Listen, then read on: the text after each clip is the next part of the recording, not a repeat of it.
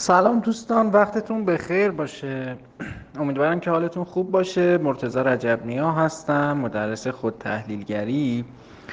در این فایل می‌خوام در مورد ثبات و رضایت در زندگی زناشویی یک کوچولو با شما صحبت بکنم. خب ثبات یعنی پایداری و اینکه ما چه مدتی با هم میمونیم و چقدر با هم هستیم. رضایت هم که خب مشخص سطح رضایتمندی و خوشنودی ما توی یک رابطه هست ما معمولا فرض می‌کنیم که اگه یه رابطه ای توش رضایت پس ثبات داره پس آدما راضی هستن و با هم میمونن. اگرم راضی نباشن توش ثبات نیست و با هم نمیمونن. اما دو تا محقق اومدن در این زمینه کار کردن. به نام کارنی و برادبری که آقا این دوتا مورد فقط نیست. ما دو تا حالت دیگه هم داریم. چه حالتهایی ممکنه توش رضایت باشد اما ثبات نباشد. یعنی با اینکه آدما از هم راضی هستن و هر دلیلی دیگه حالا خیلی هم با هم تا مدت زمان طولانی نمونن. و ممکنه رضایت نباشد اما ثبات باشد.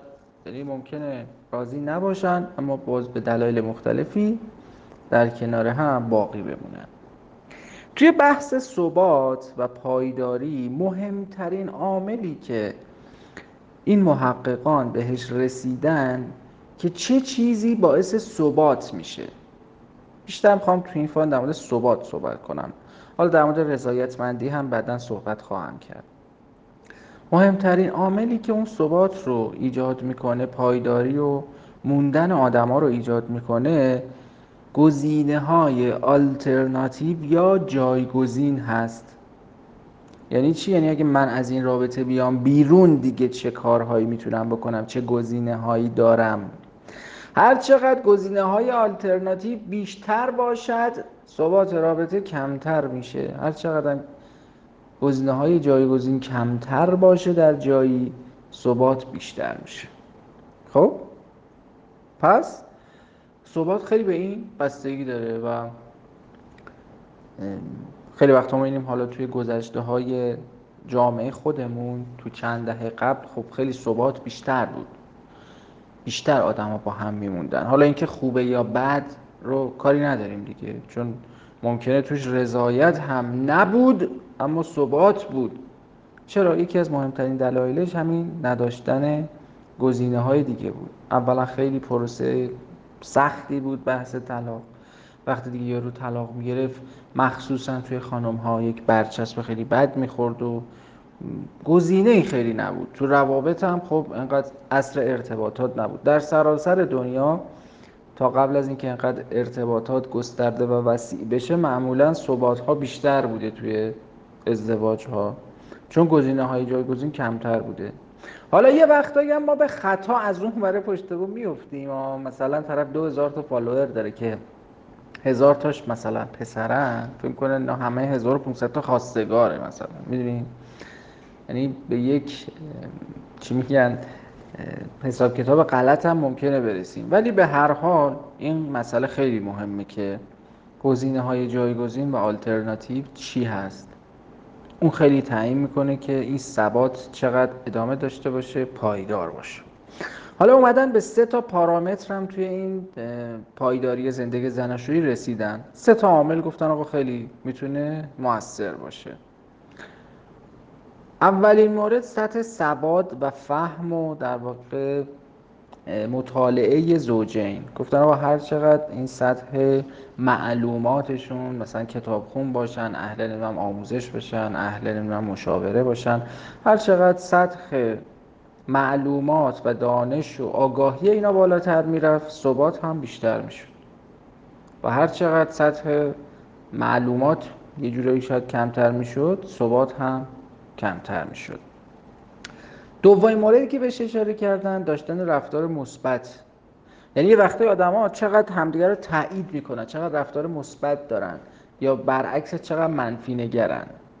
خب دیدن که هر چقدر این منفی نگریه بیشتر باشه که مثلا شوهر من بیورزه است و یا همسر من مثلا این مدلی خب ثبات کمتر میشه. هر چقدر رفتار تایید کننده و مثبت بین زوجین بیشتر می‌شد با ثبات بیشتر می‌شد. سومین موردی هم که بهش اشاره کردم بحث اشتغال و درآمد و این صحبت ها بود که البته یه نکته جالب داره که هر چقدر توی مردها این اشتغال بیشتر می‌شد و میشه ثبات بالاتر میره. اما هر چقدر توی خانوم ها بیشتر میشه ثبات کمتر میشه. یعنی در جامعه ای که خانوم ها بیشتر شاغل هستند ثبات رابطه کمتر میشه. ثبات زندگی زناشویی کمتر میشه.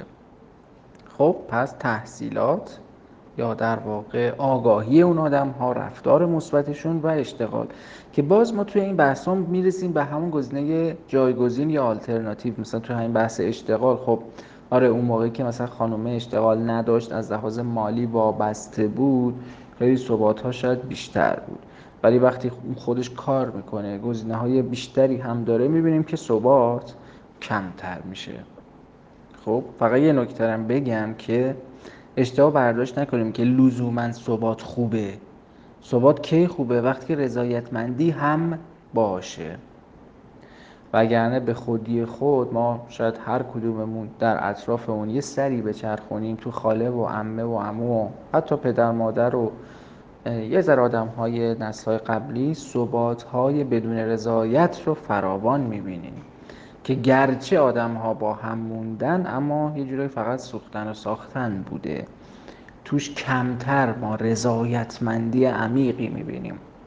پس اگه یه جایی میگیم اشتغال خانم ها بیشتر شده ثبات کمتر شده این لزوما به معنی چیز بدی نیست. آقا موقع یه اسارتی بوده بردگی بوده یه رابطه بی رضایتی بوده که بی خودی توش ثبات بوده. خب این ثبات اصلا نباشه یه جورایی شاید بهتره.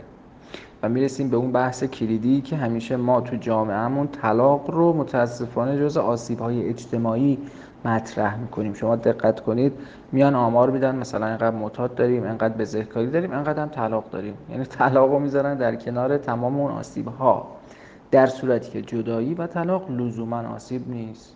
چه بسا که در یک جاهایی کاملا سالم و ضد آسیب و نجات بخشم باشه. امیدوارم که روابط خوب رضایتمند و با ثباتی رو داشته باشیم دوره رابطه شیرین که از اول مرداد شروع میشه در مورد همین بحثا خیلی مفصل صحبت می‌کنیم.